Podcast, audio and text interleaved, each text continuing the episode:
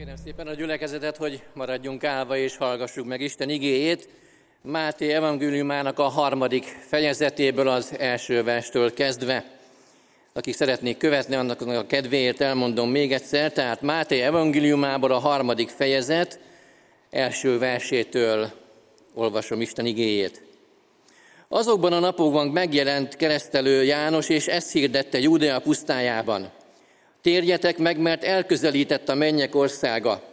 Mert ő volt az, akiről Ézsaiás így profétált. Kiáltó hangja szól a pusztában, készítsétek az Úr útját, tegyétek egyenessé ösvényeit. Maga János tevesző ruhát és dereka körül bőrövet viselt, tápláléka pedig sáska és erdei méz volt. Akkor kiment hozzá Jeruzsálem egész Júdea és a Jordán egész környéke, és amikor megvallották bűneiket, megkeresztelte őket a Jordán folyóban. Amikor pedig látta, hogy a farizeusok és szadduceusok közül sokan jönnek megkeresztelkedni, így szólt hozzájuk. Viperák fajzata, kifigyelmeztetett titeket, hogy meneküljetek az eljövendő harag elől. Teremjetek hát megtéréshez illő gyümölcsöt, és ne gondoljátok, hogy ezt mondhatjátok magatokban. A mi atyánk Ábrahám, mert mondom nektek, hogy az Isten ezekből a kövekből is tud fiakat támasztani Ábrahámnak. A fejsze pedig már ott van már a fák gyökerén, ezért minden fa, amely nem terem jó gyümölcsöt kivágatik, és tűzre vettetik. Én vízzel keresztellek titeket, hogy megtérjetek, de aki utánam jön erősebb nálam, arra sem vagyok méltó, hogy a saruját vigyem. Ő majd szentélekkel és tűzzel keresztel titeket. Kezében szórólapát van, és megtisztítja szérűjét, a gabonáját pedig csűrbe takarítja, a pejvát pedig megégeti oldhatatlan tűzzel. Imádkozzunk. Istenünk, köszönjük neked a te szavadat, köszönjük egyszülött fiadat, akit nekünk adtál, és az ő megszólalásait. Kérünk, hogy áld meg a mi ige tanulmányozásunkat, együttlétünket, közösségünket. Amen. Szeretettel köszöntöm a kedves testvéreket, az egész gyülekezetet, mindazokat, akik jelen tudnak lenni itt ezen a helyen, a Veselényi utcában, illetve akik az internet segítségével kapcsolódnak be ebbe az alkalomba. A felolvasott ige szakasz jól ismert a Bibliát forgató emberek között, és ráadásul ebből a jól ismert szakaszból egy nagyon rövid töredék gondolatot szeretnék csak kiszedni, hiszen nem lenne elegendő időnk arra, hogy de arra se lesz, amit célként tűztem ki, és egy címet is adva neki megpróbálom a testvérek előtt egy picit a gondolatokat kifejtve elgondolkodtatni a testvéreket. Szóval bemerítés után vagyunk. Gyönyörű ünnepségünk volt az elmúlt vasárnap, és hangzott az ige üzenetében az, hogy ez még nem a vég, nem a cél. Még nem lángették meg a kockás zászlót, ahogy a Forma 1 vagy más egyéb versenysportban megszokták lengetni, vagy nem szakították át a célszalagot, hanem elindult valami. És úgy gondoltam, hogy egy picit folytatva, de valami más ö, szempontot kicsit kiemelve ö, szeretnék egy néhány gondolatot a testvérek elé hozni tovább gondolásra. Tovább gondolásra, mert nem elegendő az időnk, még erre sem, ahogy mondtam. És itt a 11. verset szeretném felolvasni még egyszer, ami így szól, hogy én vízzel keresztellek titeket, mondja bemerítő János, hogy megtérjetek, de aki utánam jön erősebb nálam, arra sem vagyok méltó, hogy a saruját vigyem, ő majd szentélekkel és tűzzel keresztel titeket. Aztán olvasunk olyat is az igében, hogy teremjetek megtéréshez méltó gyümölcsöket. Nagyon érdekes, hogy nem az van ott rögzítve, hogy teremjetek bemerítéshez méltó gyümölcsöket, hanem a megtéréshez méltó gyümölcsöket. Mert tudjuk nagyon jól, gyülekezeti szolgálatom során voltak olyan testvérek, akik a fizikai állapotuk miatt, mivel vagy nagyon betegek voltak, vagy nagyon idősek voltak, vagy a kettő kombinációjaként együtt is jelen volt az életükben, nem tudták már vállalni fizikailag a bemerítést, és nagyon sok lelki tusát jelentett a számukra, hogy de testvér, hát be kellene engem meríteni, mert akkor lesz. Ugye úgy valljuk mi, hogy nem hitszerző, vagy nem ügyszerző cselekedet a, a bemerítés, de aki meg tudja tenni, azt bátorítjuk mindig, most is innen is, hogy vállalja és valljon szint. Hallottuk azt is a múltkori alkalommal, hogy legyen tanú. Tessék tanulnak lenni. Fontosak a tanuk, mert van, amikor előszólítják a tanukat, hogy na halljuk. Mit láttál? Mit tapasztaltál? Mi történt? És egy gondolat, amit szeretnék ugye kiemelni, az, az egy kis kifejezés, amit itt használ bemerítő János, hogy nem vagyok méltó. Nem vagyok méltó. Tudom, ez a téma ma lehet, hogy nem népszerű. Vállalom a népszerűtlenséget, nem könnyelműen mondom ezt, tényleg átgondoltam. Vállalom, hogy nem népszerű témát hozok, ezzel együtt persze nem szeretnék ünneprontó sem lenni. Mikor ünnepeljük, bem, bem, ünnepeljük ugye arról, akiről Bemerítő János beszélt, aki ugye utána jön Jézus Krisztusnak a föltámadását, a dicsőséges föltámadását. És látjuk az ö, tapasztalatunkból, hogy kegyességi irányzatok, vagy éppen akár felekezetek is nagyon el tudnak, vagy el tudunk menni azon a vonalon, és mai keresztény trendként, vagy divatként túlhangsúlyozzuk azt, hogy kik vagyunk mi Krisztusban.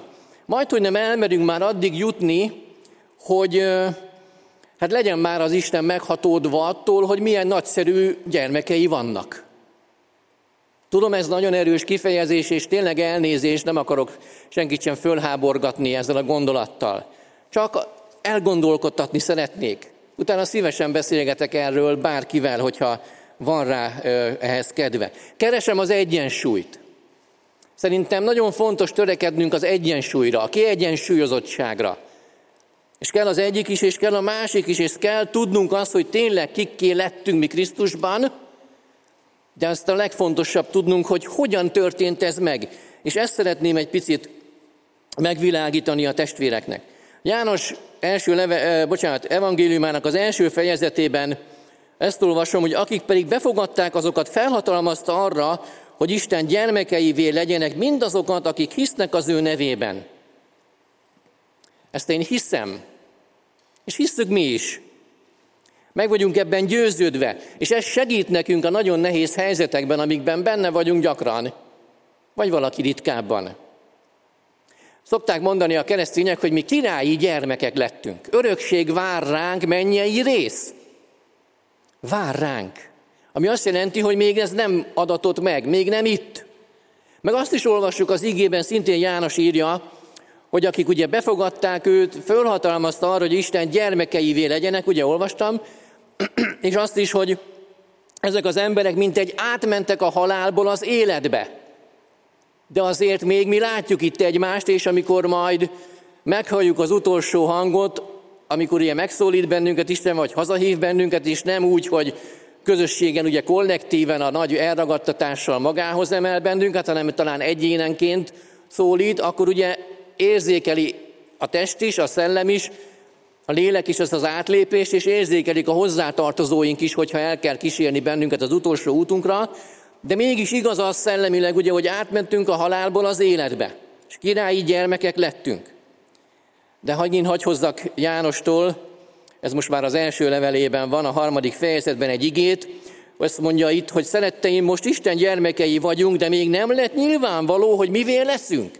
Még nem tudjuk konkrétan, még nem látjuk azt, hogy mivé leszünk. Olyan az, mikor itt egy nagyon aranyos kis babát tolt be egy édesapa, és láttuk a picike babát, nagyon, nagyon aranyos, és itt, itt benne is vannak pici gyermekek, még nem tudjuk, hogy mivé lesznek. Vannak fantáziáink, vannak elképzeléseink, belelátunk dolgokat el az óra tisztára olyan, mint a nagypapájé, vagy a nagymamájé, és így tovább, és így tovább, de még nem lett nyilvánvaló, hogy mi lesz belőle, mivé lesz.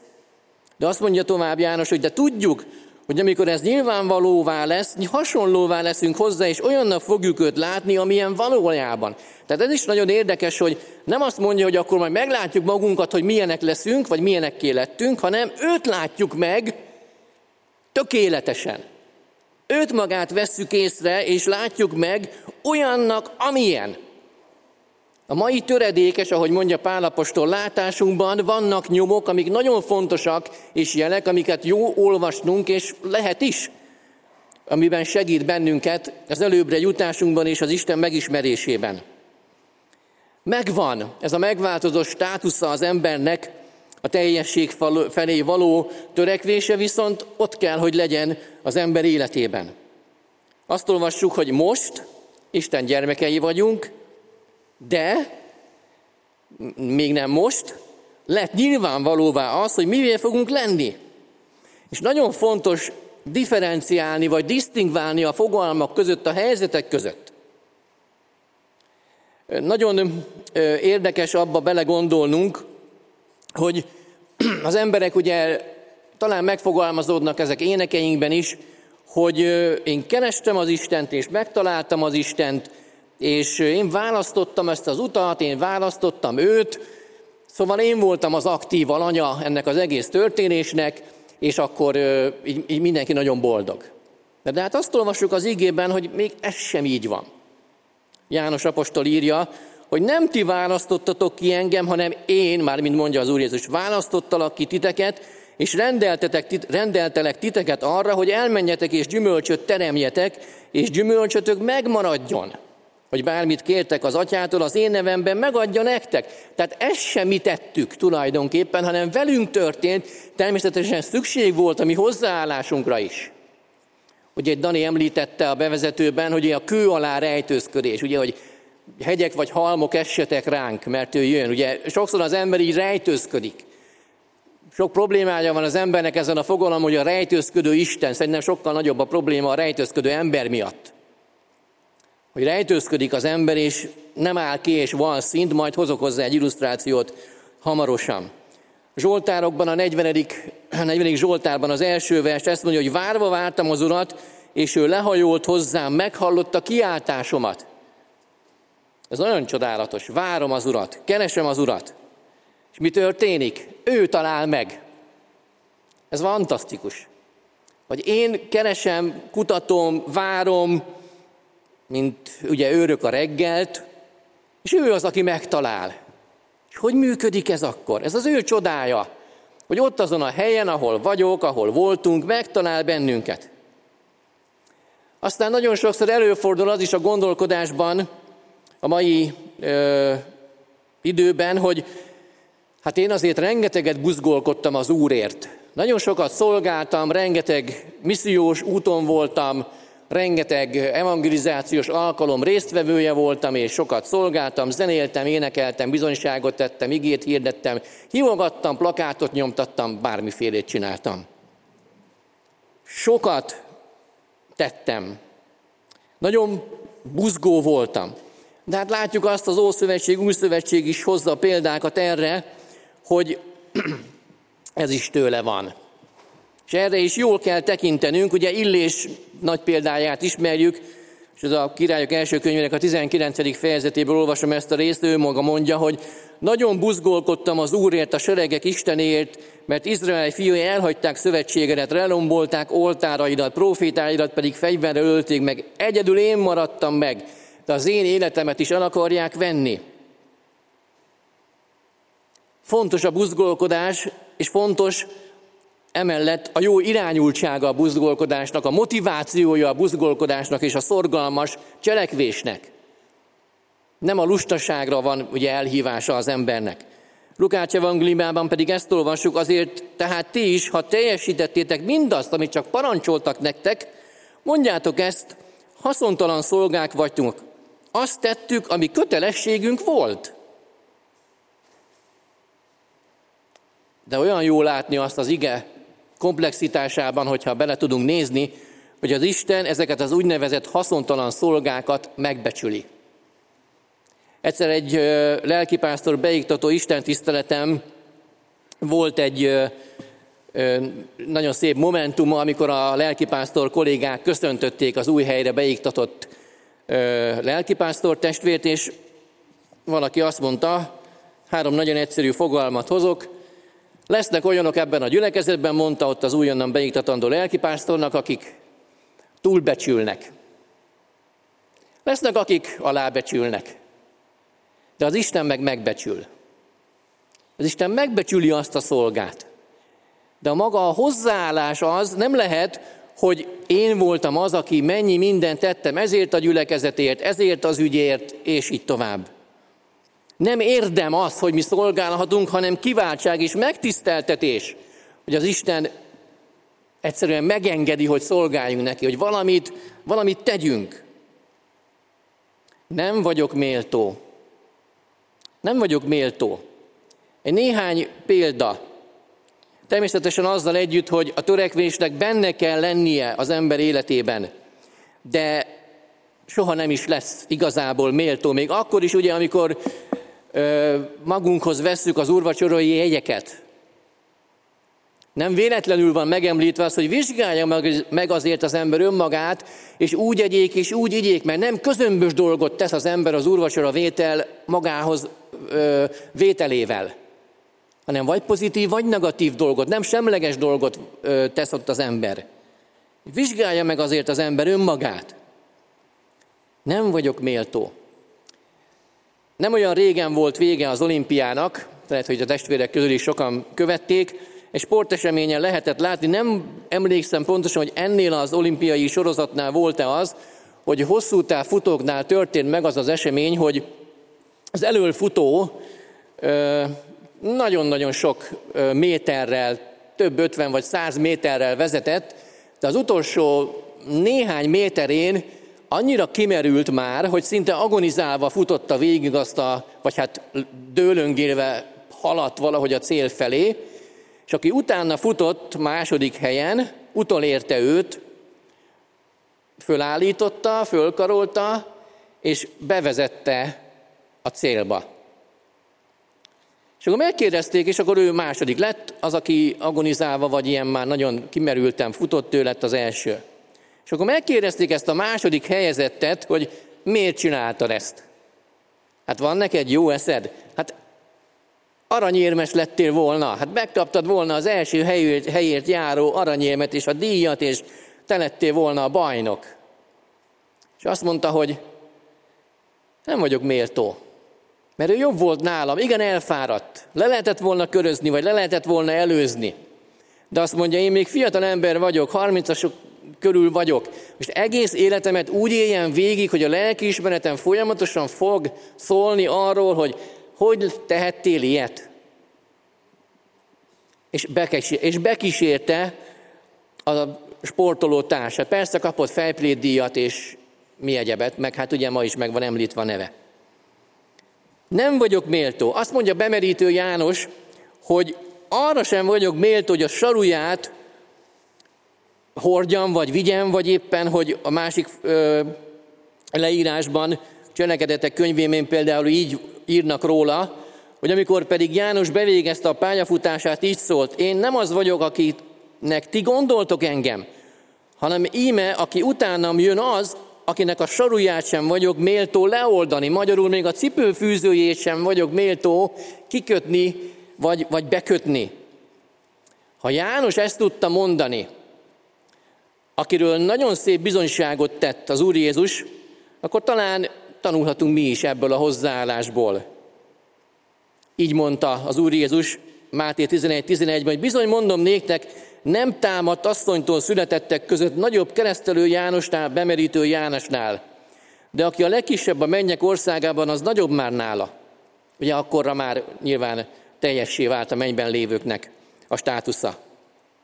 Nem vagyok méltó és ez nem álkegyesség, ahogy én látom az igében, hanem valóságos önismereten alapuló és valóságos Isten ismereten alapuló hozzáállás.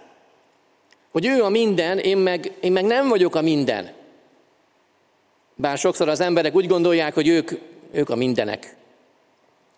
Hozok egy példát bemerítő János után. A római százados.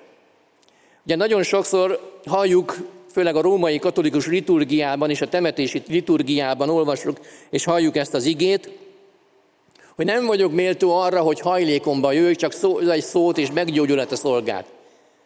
Nem vagyok méltó. Nem vagyok méltó arra, hogy fogadjam az én házamban az Úr Jézus. Természetesen ez több minden is hozzájárul, és most nem boncolgatom ezt sem. Csak annyit említek meg, hogy ugye egy pogány házába, hogyha bement egy zsidó, akkor ugye tisztátalanná tudott válni, vagy tisztátalanná vált. Nyilván ez Jézus Krisztus esetében ez megint átgondolást igényel. Nem vagyok méltó arra, hogy eljöjj hozzám. Nem vagyok méltó arra, hogy bármit is tégy velem. Nem érdemlemnek semmit, nem tettem semmit az asztalra azért, hogy valamit is kapjak. És tud az ember, itt éppen ez a pogány ember, tud alázatos lenni, tud figyelmes lenni, tud együttérző lenni. És el tudja mondani ezt, hogy nem vagyok méltó arra, hogy bármit is adj, bármit is tegyél, de kérlek, de kérlek, szólj egy szót, és annak lesz hatása. Ebben én hiszek, hogy meggyógyul az én szolgám. Nem mondta azt, hogy én vagyok itt az uralkodó rendszernek az egyik kiemelkedő nagy egyénisége, és nagyon magas rangot viselek itt a vállapomon, teli vagyok csillaggal, meg aranyjal, meg mindennel. Nem mondott semmi ilyesmit, hogy majd én magamhoz rendelem Jézust, és akkor megparancsolom neki, hogy tegyen ezt, meg tegyen amazt. Nem ezt mondta, nem ezt tette. Aztán a következő példa, ahol megint elhangzik ez a, ez a gondolat, a tékozdó fiúnak a példája. Nem vagyok méltó, hogy fiadnak nevezzenek. Nem vagyok méltó. Státuszában olyan értelemben nem változott meg az ő helyzete, hogy nyilván az édesapjának a fia maradt a disznó vájújánál is, igaz? Tehát a genetikai állománya, meg a DNS-e nem változott meg azért, mert ő lekerült oda.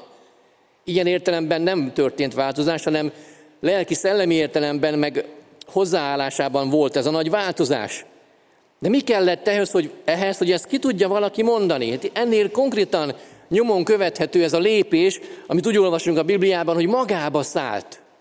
Ahogy Dani is a bevezetőben mondta, hogy ugye vizsgáljuk meg magunkat, engedjük, gondolkodjunk el magunkon, vizsgáltassuk meg magunkat az ige fényében, hogy hogyan is állunk. Mi is van bennünk, mi is van velünk.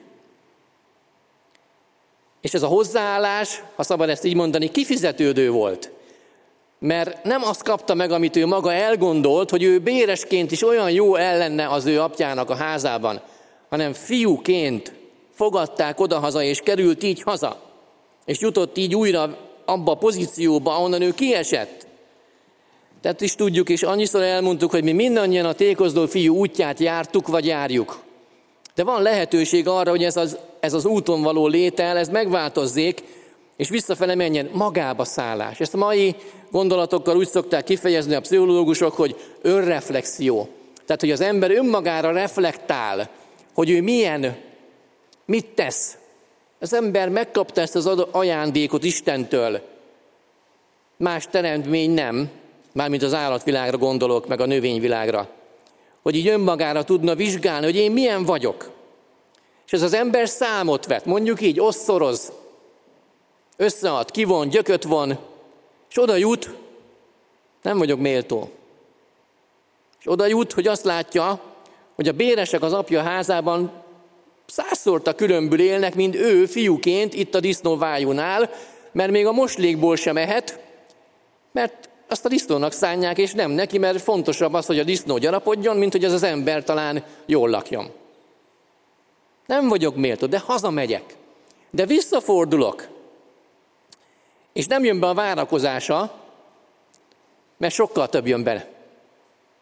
Sokkal több jön be, és sokkal többet kap. Visszahelyeződik az ő helyére, ahonnan ugye előbb is mondtam már, hogy kiesett.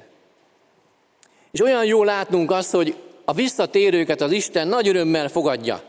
Úgy olvassuk például az Ofoniás 3.17-ben, hogy veled van Istened az Úr, ő erős és megsegít, boldogan örül neked, megújít szeretetével, újongva örül neked. Ugye ez a, a történet itt arról szól, hogy az összegyűjtés után, az összefoglalás után, ugye a megerősítés, megújítás, megsegítés következményeként e, megújított helyzetben újongva örül az Isten a megtalált, összegyűjtött népnek, embernek. Nem vagyok méltó. Azt mondja János, neki növekednie kell, mármint az Úr Jézusnak, nekem pedig alábbszállanom. Vagy egy fordítás úgy hozza, nekem pedig kisebbé lennem. Neki növekedni, nekem kisebbé lenni kell. És azt is olvasjuk az igében, hogy aki, megalá, aki felmagasztalja magát, az megaláztatik, aki pedig megalázza magát, az fölmagasztaltatik. És az emberek annyira szeretnék ezt átélni, nagyon sokszor lehet ezt látni. De nem hajlandók, vagy nem vagyunk hajlandóak, belefoglalhatjuk magunkat is. Ezeket a lépéseket talán meglépni. Mert úgy gondoljuk, hogy mi tudjuk, hogyan kell élnünk. Mi nekünk megy az élet. Mi meg tudjuk azt mutatni, akár másoknak is. De hát valamit olvasunk az igében, ami szerintem igaz ránk is, és ha merjük, akkor vonatkoztassuk magunkra, nem járunk rosszul ezzel sem. 2 Korintus 3.5-ben ezt olvasom, nem mintha önmagunktól, hanem a, mint, hogy a, mint egy a magunk erejéből volnánk alkalmasak, hogy bármit is megítéljünk vagy cselekedjünk, ellenkezőleg, ami alkalmasságunk az Istentől van. Minden az, ami jó, ami életünkben, az őtőle van. Jakab apostol is mondja, hogy a világosság atyától adatott és adatik, ami számunkra. És ő végzi ezt el bennünk. De hát akkor ezek után, hogyha mi nem vagyunk méltók, és látjuk a hozzáállást, hogy hogyan lehetünk mégis visszafogadottak, akkor ki is a méltó? Az egyik énekben énekeltük is együtt. Méltó a bárány. Méltó a bárány. Egyedül csak ő a bárány a méltó erre, amit mindjárt megfogalmaz, va fölolvasok a jelenések könyvében, ötödik fejezetből. És láttam, és sok angyal hangját hallottam a trónus, az élőlények és a vének körül, számuk tízezerszer, tízezer és ezerszer ezer volt. És így szóltak hatalmas hangon, méltó a megöletett bárány, hogy övé legyen az erő és a gazdagság, a bölcsesség és a hatalom, a tisztesség, a dicsőség és az áldás. És hallottam, hogy minden teremtmény a mennyben és a földön, a föld alatt és a tengerben, és minden, ami ezekben van, ezt mondja, a királyi széken ülői és a bárányi az áldás és a tisztesség, a dicsőség és a hatalom örökkön örökké. A négy élőlény pedig így szólt, Amen, és a vének leborultak és imádták őt. Mikor készültem itt az utóbbi napokban, az úgy el, e, eszembe jutott, vagy így elém, elém jött, hogy így jött a felsorolást, hogy olvasom, hogy minden teremtmény, mennyben, földön, föld alatt, tengerben, minden, ami ezekben van, stb. És a Vesilényi utcában, vagy épp Szokolyán, vagy Zilahon, vagy New Yorkba, vagy Torontóba, vagy bárhol is, és bármelyik várost vagy falucskát is mondhatnám, vannak-e olyan teremtmények, vannak-e olyan lények, emberek, akik ezt mondják? Én úgy hiszem, hogy vannak. Itt is vannak. Itt is vagyunk, és lehetünk ilyenek, és jó, ha egyre többen vagyunk ilyenek, és azt mondja, hogy hatalmas hangon mondták, hogy méltó a megületett bárány. Nem mi, urunk. Olvassuk az igében, ne nekünk, urunk, ne nekünk szerez nevet, hanem neked. Hanem neked. És a te nevedre szálljon minden állás és dicsőség. Mert méltó a megületett bárány, hogy övé legyen az erő, a gazdagság, a bölcsesség és a hatalom, a tisztesség, a dicsőség és az áldás. Segítsen meg bennünket Isten, hogy helyén kezeljük önmagunkat, helyén lássuk önmagunkat, és helyén lássuk az Istent is. És segítsen meg abban is bennünket, hogy azok között legyünk, akik itt ebben a sokaságban, meg ebben a sok-sok helyen lévő teremtményben, mi magunk is benne vagyunk, akik elmondjuk azt, hogy egyedül a bárányé a dicsőség és a hatalom és egyedül a bárány méltó minden tiszteletünkre. Semmilyen más teremtmény, vagy fantázia lény, vagy agyszülemény nem méltó arra. Egyedül a bárányi a dicsőség. Amen.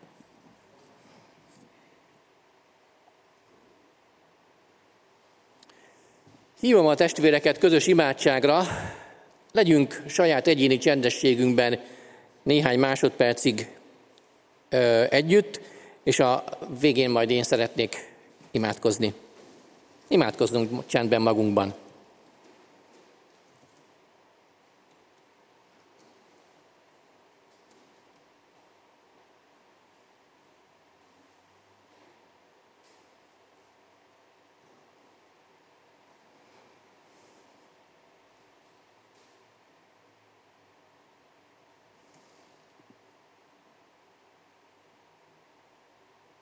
Istenünk, köszönjük neked azt, hogy a te igédben helyre teszel dolgokat, helyre teszel gondolatokat, fantáziákat, elképzeléseket, és köszönjük azokat az igédben lévő tényeket, amikről olvashatunk. És köszönjük azt, hogy helyre teszel bennünket is. És ez nem rossz nekünk, ez nem bántó, nem ártalmas, nem káros, hanem pont ezen keresztül, pont emiatt lesz teljessé és lehet teljessé, teljesebbé az életünk ezen a földön, és aztán teljes és tökéletessé majd a veled való létben, az odaádban. És köszönjük azt, hogy így tekinthettünk be az igédbe, ebben a rövid együttlétben is. És köszönjük, hogy így nézhetünk előre is, hogy mindaz, ami megígértetett, ami számunkra, és félre van téve, az megadatik. Segíts nekünk úgy futnunk, hogy befussuk az előttünk lévő életpályát, megfussuk azt a célt. Nem tudjuk, hogy kinek hány napja van, hónapja, éve van, vagy évtizede van, vagy az emberiségnek mennyi ideje van. De ad, hogy jól használjuk a mát, hogy jól használjuk az itt és mostot arra, hogy az, amit te akarsz bennem, bennünk tenni, vagy rajtunk keresztül tenni, az megvalósulhasson. Kérünk, hogy ezt munkád bennünk, hogy a te lelket hatására mi akarásunk és a mi cselekvésünk is célhoz érjen a te segítségeddel. Amen. Amen.